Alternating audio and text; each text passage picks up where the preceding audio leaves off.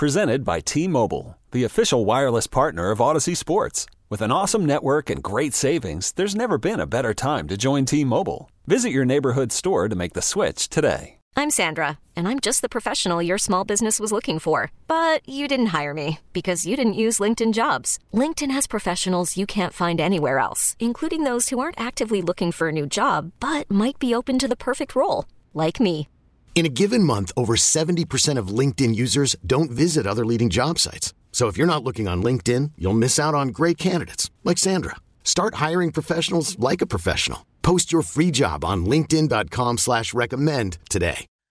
Thank you, Heisty. Welcome back to Grant and Danny, all over DC on our flagship 1067 The Fan. We are live in Richmond on AM 910 and FM 1051. Of course, you can take us with you uh, with you wherever you go. If you're going to get something done today, shopping, taking the kids somewhere, grab your phone and bring us with you on the Audacy app. Make sure you have it downloaded. You can pause, rewind, fast forward the show as need be.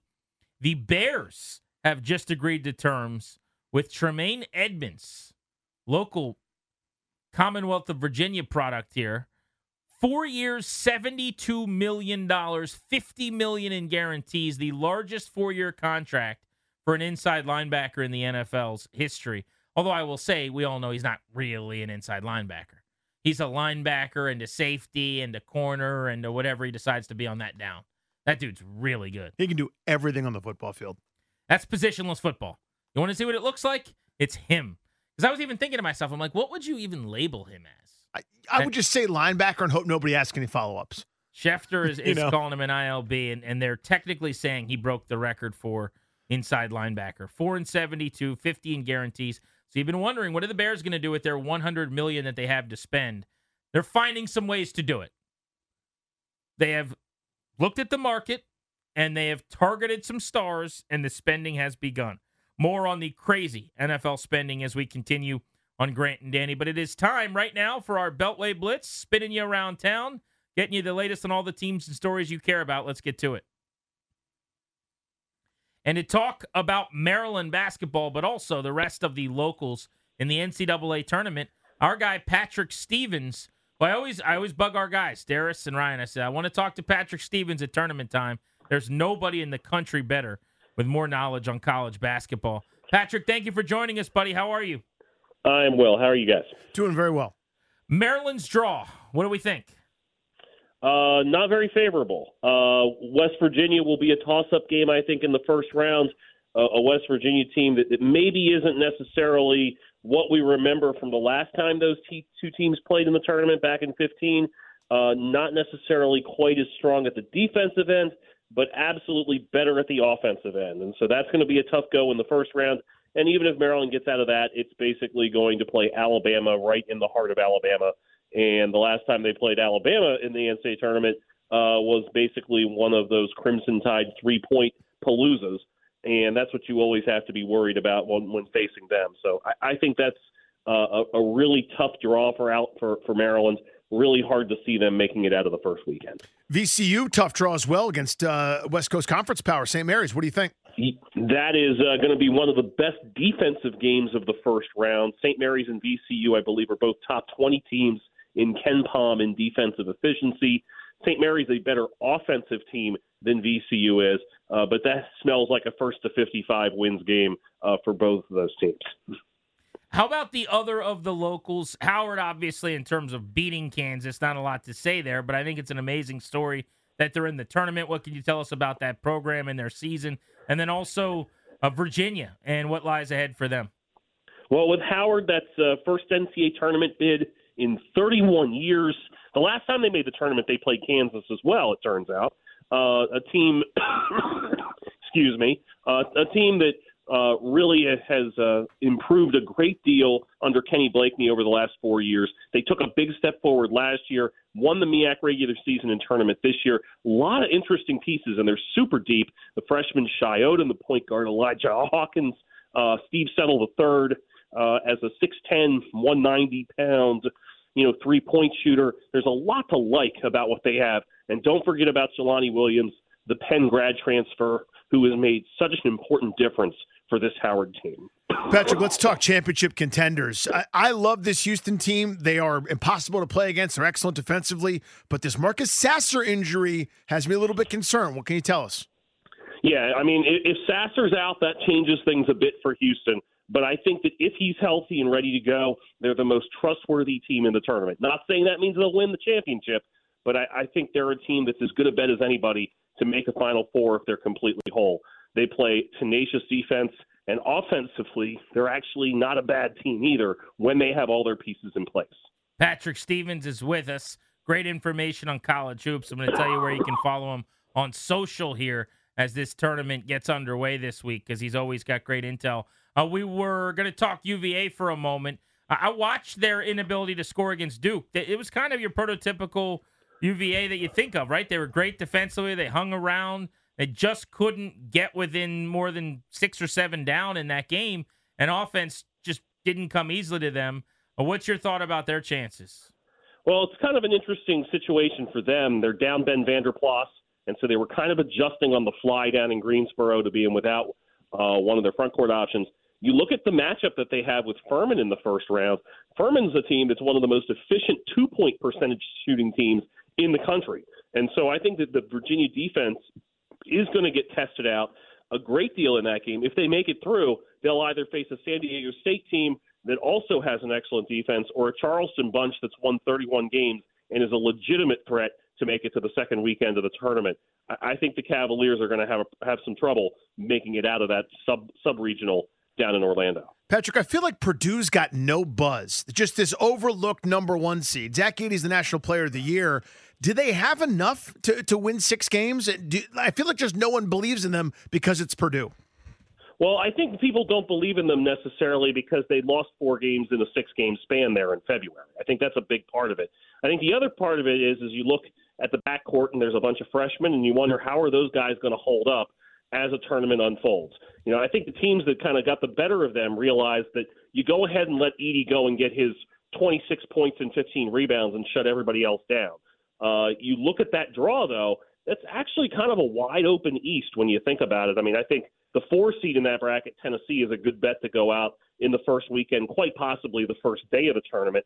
You have Kansas State that's a bit unproven in the postseason. You have a Marquette team that's a bit unproven in the postseason. And then you got Duke sitting there that's a really interesting piece that finally got healthy and is playing really well right now. You know, I, I don't trust Purdue to be much more than a Sweet 16 team, which is more than I can say for pretty much anybody else in the Big Ten because I don't trust any of those teams. Uh, but I do think Purdue probably had a little less buzz, in part because they had that sort of wobble there in the middle of February.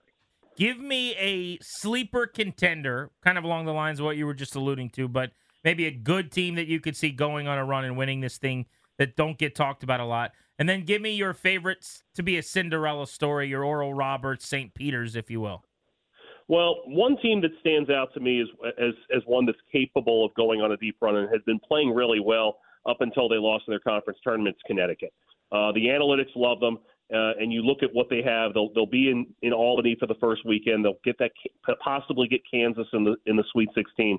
I think Connecticut's a team that is capable of doing something. And if you want a deep sleeper, a team that's a 14 or a 15, maybe capable of, of pulling off a surprise here in the uh, in the opening week of the tournament. I'm going to give you Kennesaw State in the Midwest bracket, facing Xavier down in Greensboro. Kennesaw State was a team kind of like Howard, uh, no recent success whatsoever. They hired a guy named Amir Abdur Rahim. He basically built a program the old-fashioned way with a core group of guys that managed to keep them together. And now they've won, I think, 26 games and won the Atlantic Sun tournament.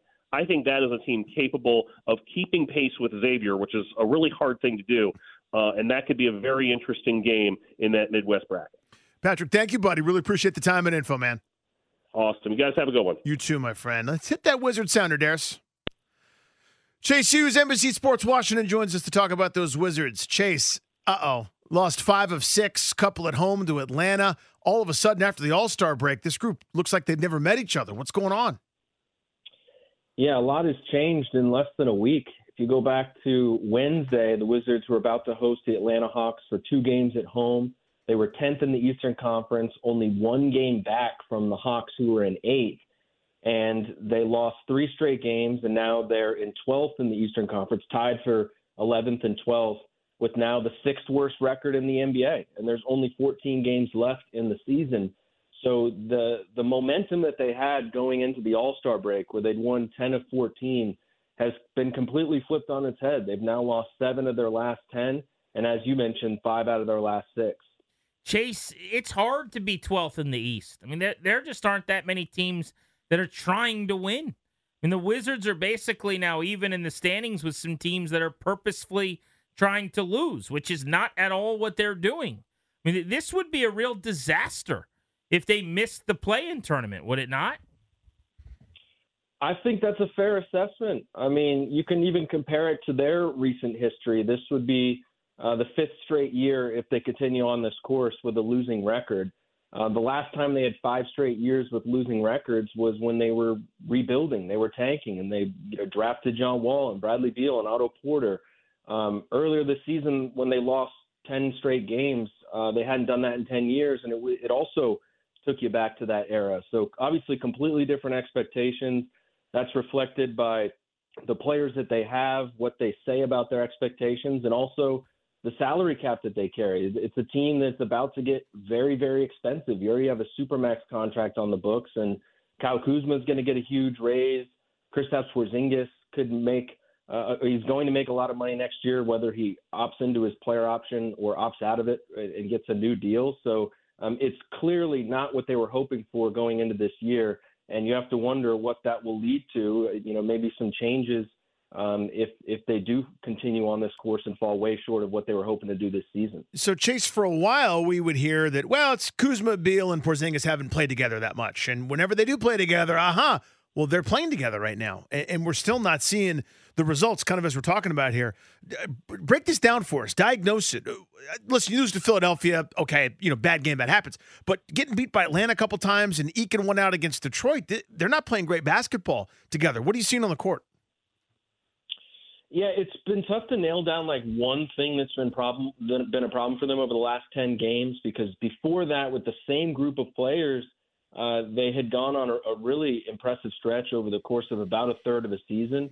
But over these last 10 games, uh, I think they've been making a lot fewer threes. They're only making about 10 threes a game. Before that, uh, they were a much hotter shooting team from three point range. Uh, defensively, just all across the board, they haven't been the same team. And they've had a lot of trouble getting to the free throw line. Over these last 10 games, they've taken the fewest free throw attempts of any team in the league. Now, um, it's not really congruent with like their drives to the rim, so I don't think it's necessarily something they're doing wrong.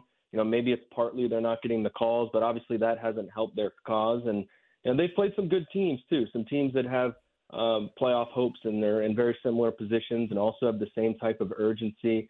And that's going to continue moving forward. They got to play the Kings very soon, the Cleveland Cavaliers.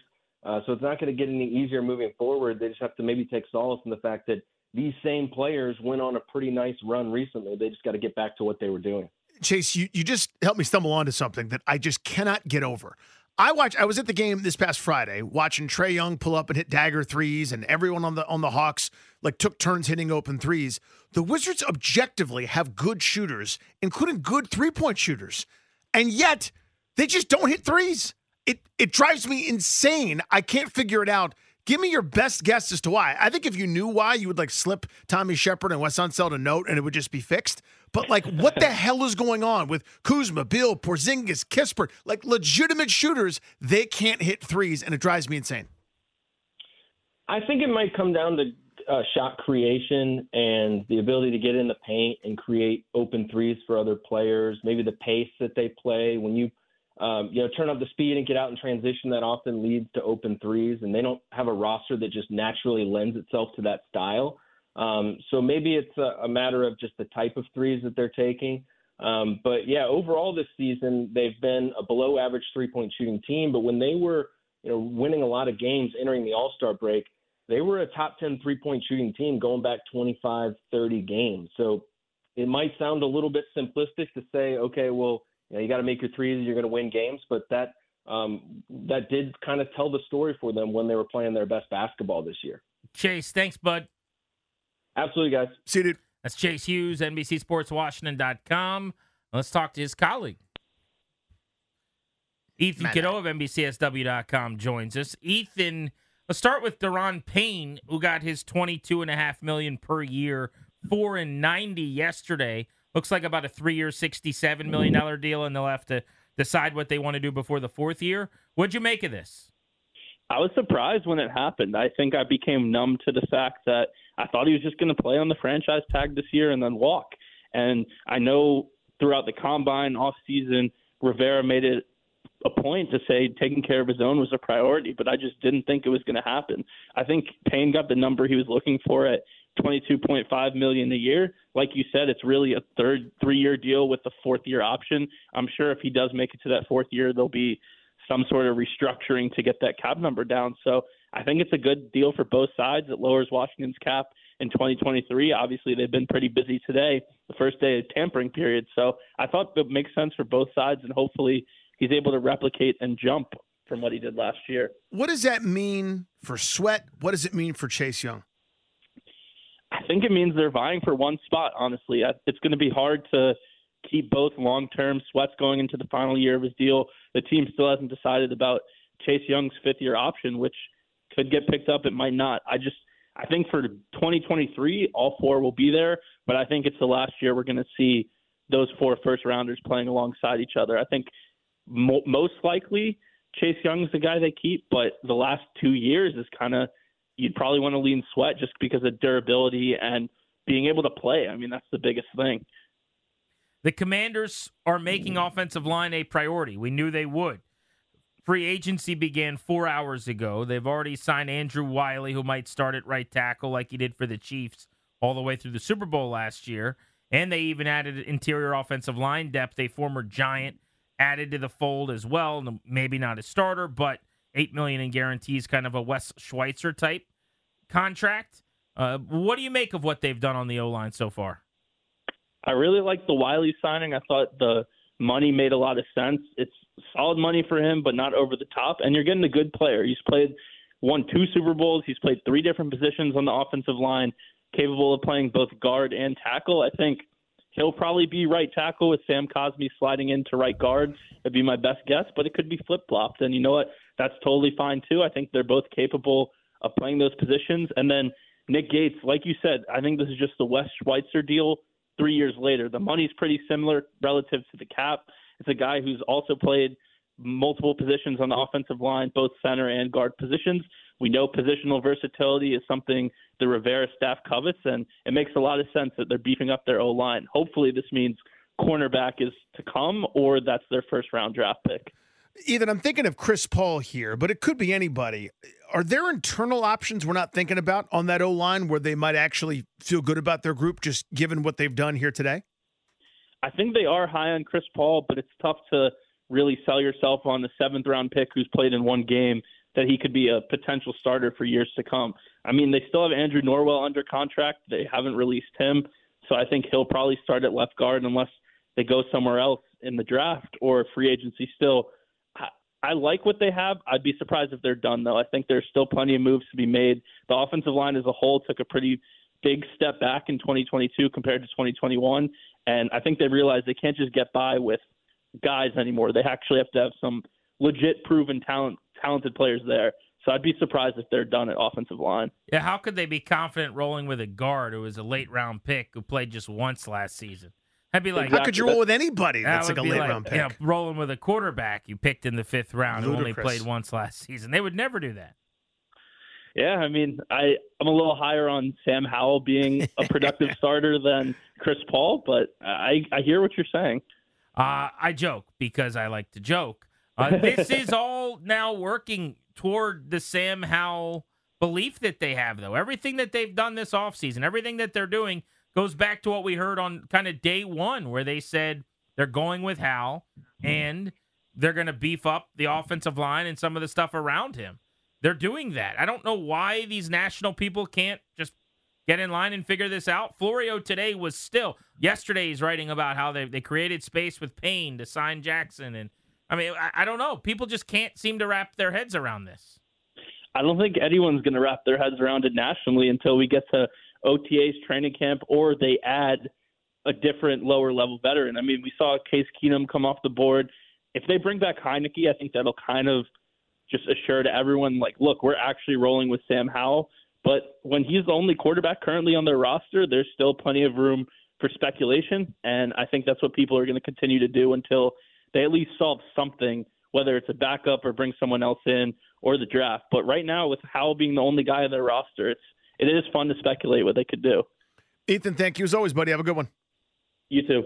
Daron Payne meeting with the media as we speak, just one day after he and the Commanders agreed to terms on a $90 million contract with 60 mil guaranteed. He just put pen to paper at the park today, so it is official. It's signed, sealed, and delivered.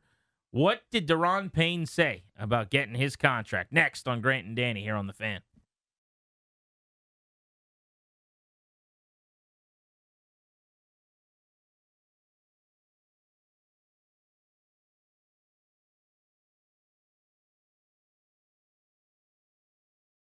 Obviously your sack total went way up last year compared to the past. I know you explained that you were just doing a better job of finishing. I guess what would you say to to people who wonder is that sustainable for you to get that kind of sack total uh, going forward? I mean, like I said, I got the um like I, I like the way that I'm training. I like the way that uh, I'm progressing as a player. I feel like I progress almost every year. And um, now that I know like I feel like it comes with knowledge and like doing, actually doing. I know how to get myself into position to finish and make plays. So now, now it's just up from here. Daron Payne has done what you're supposed to do. He's gotten better and better. He was drafted by the Washington Redskins initially. He's played for this team under three different names. He's worn two different numbers, and the man's now a Pro Bowler. The 13th overall pick in the draft has gone from early on, struggling to finish as a pass rusher. Two sacks in his sophomore season, three tackles for loss, four quarterback hits. You know, very, very pedestrian year for a first round pick. Fast forward to this past season 11 and a half sacks, 18 tackles for loss, 20 hits on the quarterback, an absolute game wrecker who, in a contract year, Danny, had far and away his best season and dominated games. He took games over. He ended drives. He was fantastic. And because of that, he broke the bank. The highest paid defensive tackle in league history, you know, in the non Aaron Donald division, I guess.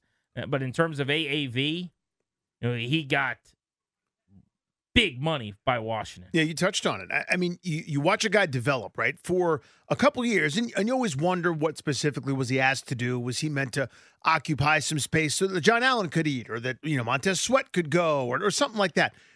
Well, you saw the role start to grow a little bit last year. He had 15 quarterback hits last season, and that's not world beating, but it's significantly more than he had. It's about twice as many as he had in any, any, other, any other previous season.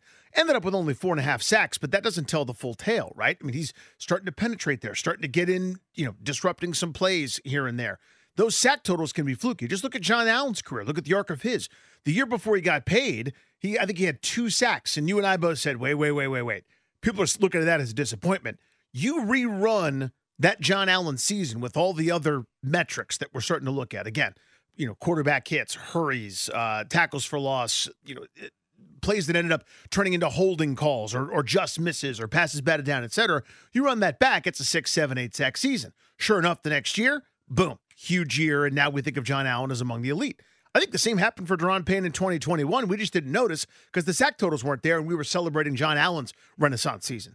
This to me is a guy that – you know, took a couple of years, but has added to his toolkit, has added to his skill set when it comes to pass rushing moves and, and setting people up and driving people forward and, you know, finding things that are unblockable. That move that he had, I saw, I saw somebody really smart. I wish I could give him the right credit. I think maybe Brian Baldinger or somebody that breaks down film really, really well said that Daron Payne had a move this year that nobody really stopped very often.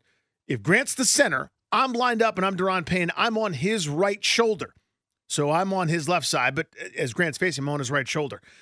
Daron Payne has this swim rip type move where he goes across the face to the left shoulder of the center or the guard or whoever he's getting after, and nobody could stop it. No one stopped it all season long. He had to double team him or had to do something about it. He didn't have that in year two, year three in his career. He's added to it. He's improved. He is a stud player at this point. Now you hope this wasn't just career year and this is the new normal. If it is, you got yourself a great find, and we won't worry about the money in a couple years when it gets superseded by a bunch of other guys. Yeah, it's just interesting to me that very obviously, like the non Aaron Donald market for great defensive tackles was at 21 million, and he was able to exceed that. Now, this is what happens when the latest guy gets paid, generally speaking. But normally, you know, you have a comparable or, or a better resume, so to speak. So, like as an example, let's look at the spending at defensive tackle, the highest paid guys at that position in the NFL. So you've got Aaron Donald making 31.7 million a year, Daron Payne at 22.5, then Javon Hargrave, who got a four-year, 84 million deal today from San Francisco at 21 million per year. Leonard Williams, 21 million per year with the Giants. DeForest Buckner, 21 million per year with the Colts. Chris Jones of the Chiefs, who you know was getting Defensive Player of the Year conversation, you know, the best D tackle in the NFL this past season, in my opinion. 20 million per year. And then the drop off is Jonathan Allen at 18, Vita Vea at 17.7. You know, the next guy to get paid is probably going to be Jeffrey Simmons of the Titans, who right now is at 12 million, and he's going to presumably if, if Payne got 22.5, he deserves 23, 23 and a half, 24, something like that. So we'll see what he gets. But what you've seen, Danny, is the explosion of this market. Guards are making more, centers are making more, D tackles are making more. Because whereas several years ago, you paid defensive ends to get to the quarterback and the rush came from the outside, I think what we've learned and what is becoming more and more evident is the most harmful pressure to an offense, the most damaging way to hinder a quarterback is directly up the middle from That's the right. interior. So a pressure from a D tackle might actually be more helpful than a pressure from a defensive end. You think about quicker decisions or the ball coming out or having to throw it at somebody's feet. You know, if if you get pressure off the edge, it takes longer generally.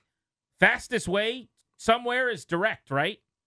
Normally, if you're a D tackle, it's possible you're looping around running a game and kind of lollygagging your way to the quarterback, or you get a pressure on a, a secondary rush or something like that where a quarterback's scrambling around. But more often than not, guys like Donald, Payne, Hargrave, Williams, Allen, Buckner, Jones, they're just winning and getting downhill. And that's where this money's coming from. So to your point, I, I mean, if you look at the top ten sack leaders this year, just as a as a decent sample, you only got one defensive tackle in there, Chris Jones from Kansas City. But that doesn't tell the whole story. You, I think your your quarterback hits, your tackles for loss, your sack leaders are typically going to be defensive ends. But it's not all created equal anymore. The days of you know quarterback under center, drops back seven steps, turns, pats the football, scans the field, sees what's going on, gets to his second, third read, and here comes your defensive end looping around the edge for maybe a sack are over. To me, that interior pressure, to your point, whether it results in a sack for that player or not, is now the singular most valuable asset for a defense. Half the sacks I think some of these guys are ending up with, these defensive ends. And listen, sometimes, you know, name that Bosa is just filthy ridiculous and he casts the, the tackle aside and, and, and goes to the house and does what he wants. But so often you're getting a quarterback that can't step up in the pocket anymore. That's a def- interior defensive pressure. Now a defensive end ends up with a sack. Sometimes you've got to you know reshuffle your feet or slide one way or another, take an extra beat with the football because that interior pressure. Again, edge rusher ends up with a sack.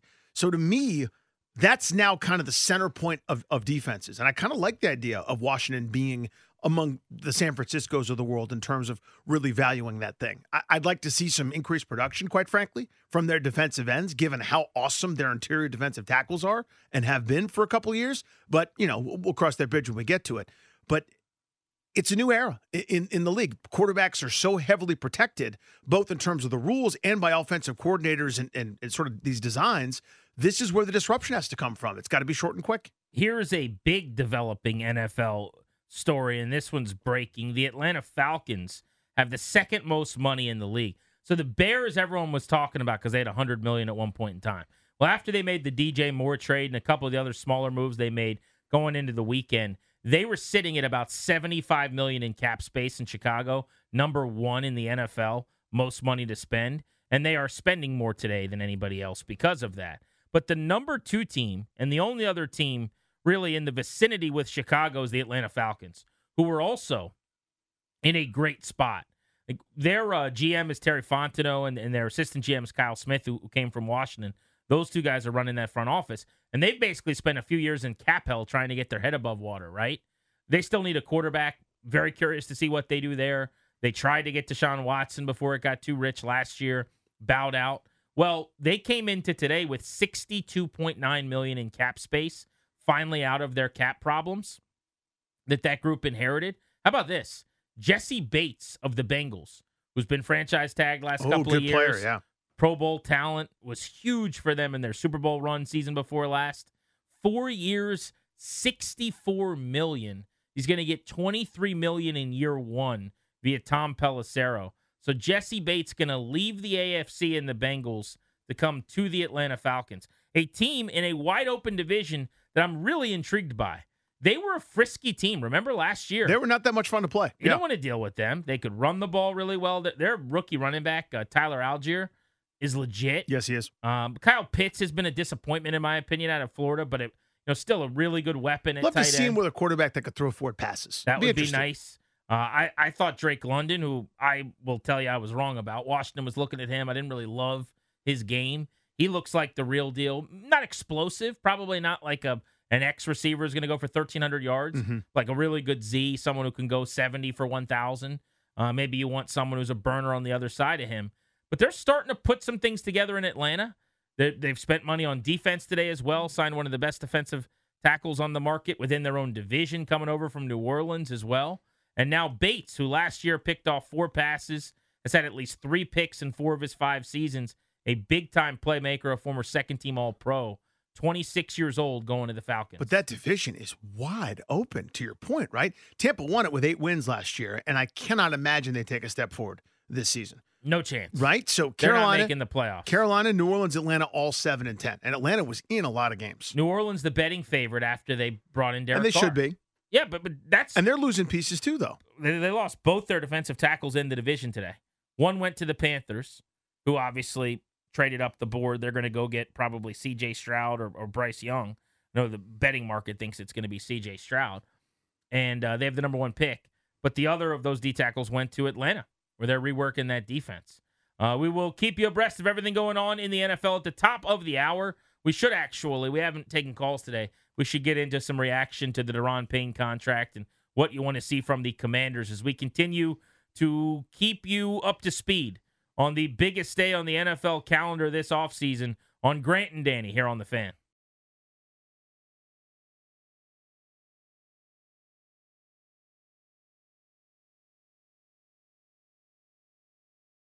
The Steelers and longtime cornerback Patrick Peterson, past his prime but had a good year with the Minnesota Vikings last season, have agreed to terms, so he will be headed to Pittsburgh to play for the Steelers. Welcome back, Grant and Danny on the fan. Head on a swivel here, folks. There is NFL news every couple of minutes as we continue to monitor everything going on around the league today, including any of the moves that Washington makes. So far, they have re signed Danny Johnson, guaranteeing him a little over $2 million. They have agreed to terms with Andrew Wylie, reportedly three years and $24 million for the Chiefs starting right tackle during their Super Bowl one run last year. We don't yet know if he'll play tackle or guard. Uh, just quick lay of the land on his snaps in his career. 2022, all 1,088 of his snaps last year were at right tackle. 2021, 500 snaps all at right tackle. 2020, 874 snaps at guard and 97 at tackle. That's kind of the part of his career where he was playing more guard. 2019, 570 snaps at left guard, 140 at right guard, and two at right tackle. So he's actually played both guard positions and tackle as we try to figure out where they're going to slot him in.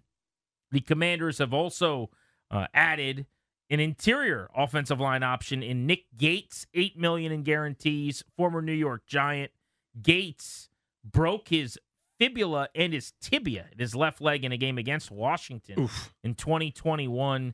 His PFF grades have kind of dropped off since, but a three-year deal as a depth player. He's 27 years old. He is a fifth-year player. That's what the Commanders have been up to. I was joning earlier when I told Ben Standig, "Hey, if you have to leave when while we do this segment with you, you know, fear not.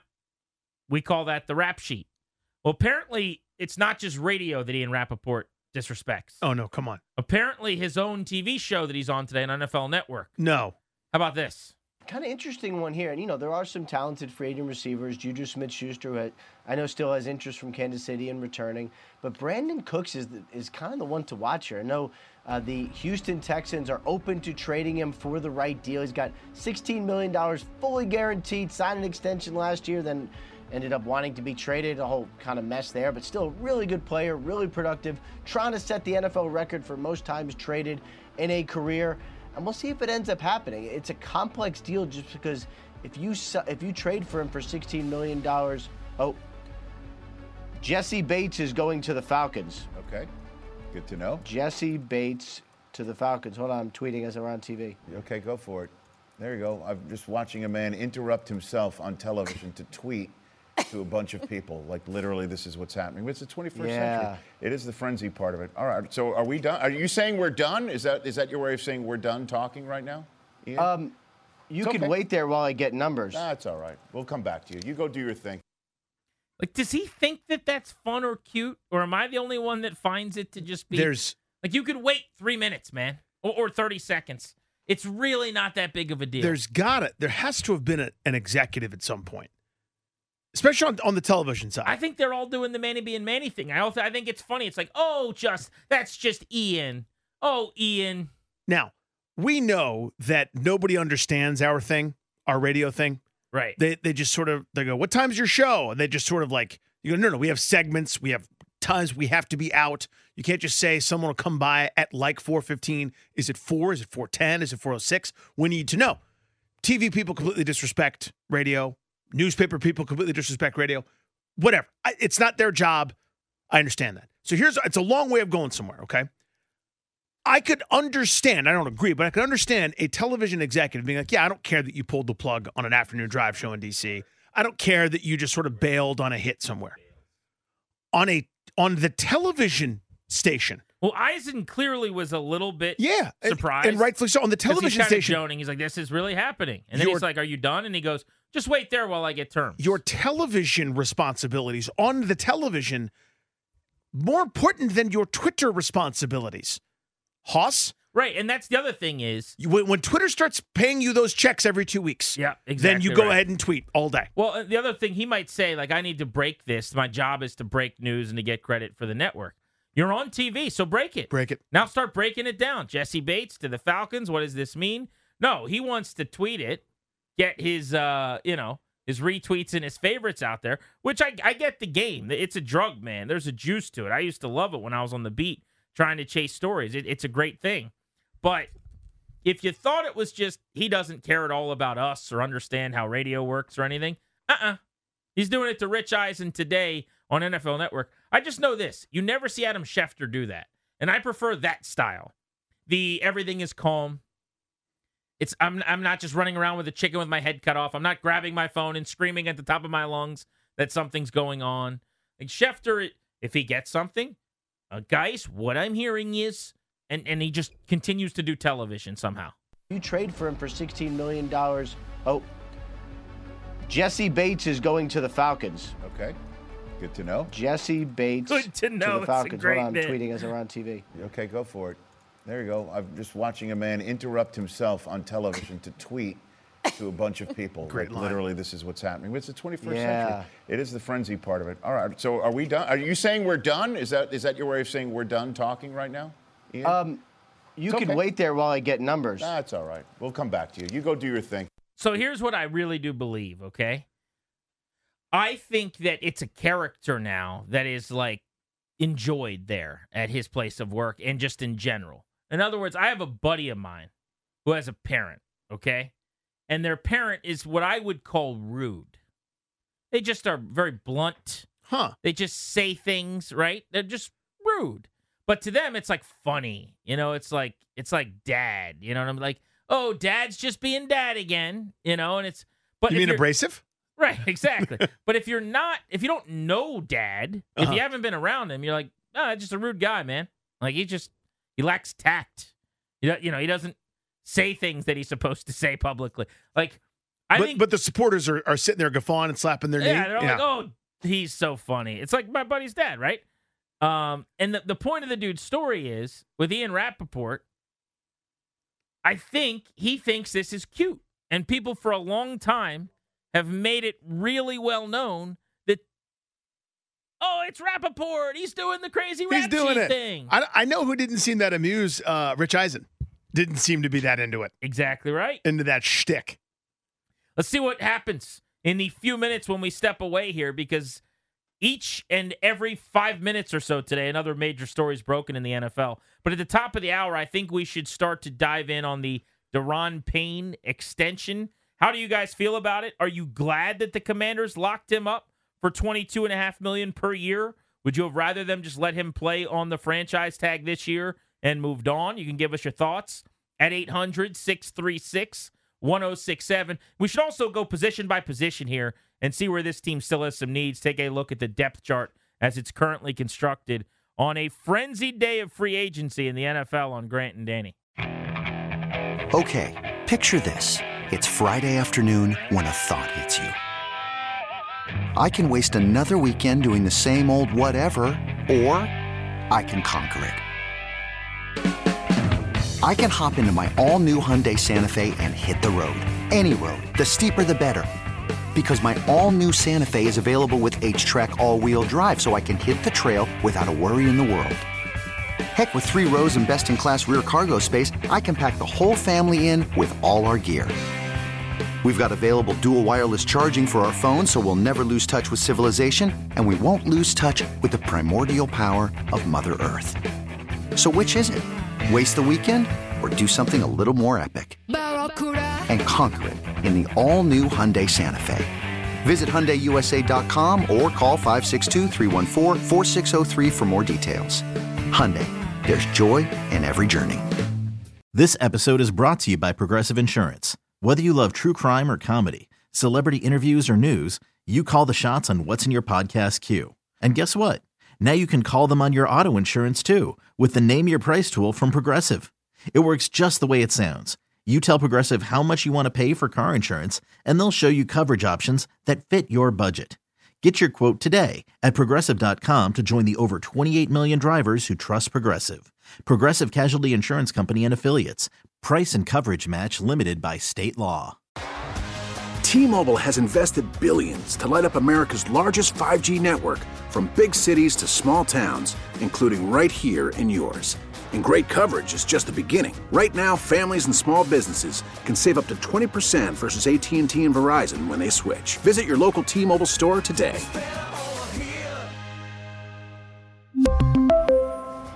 Plan savings with 3 lines of T-Mobile Essentials versus comparable available plans. Plan features and taxes and fees may vary.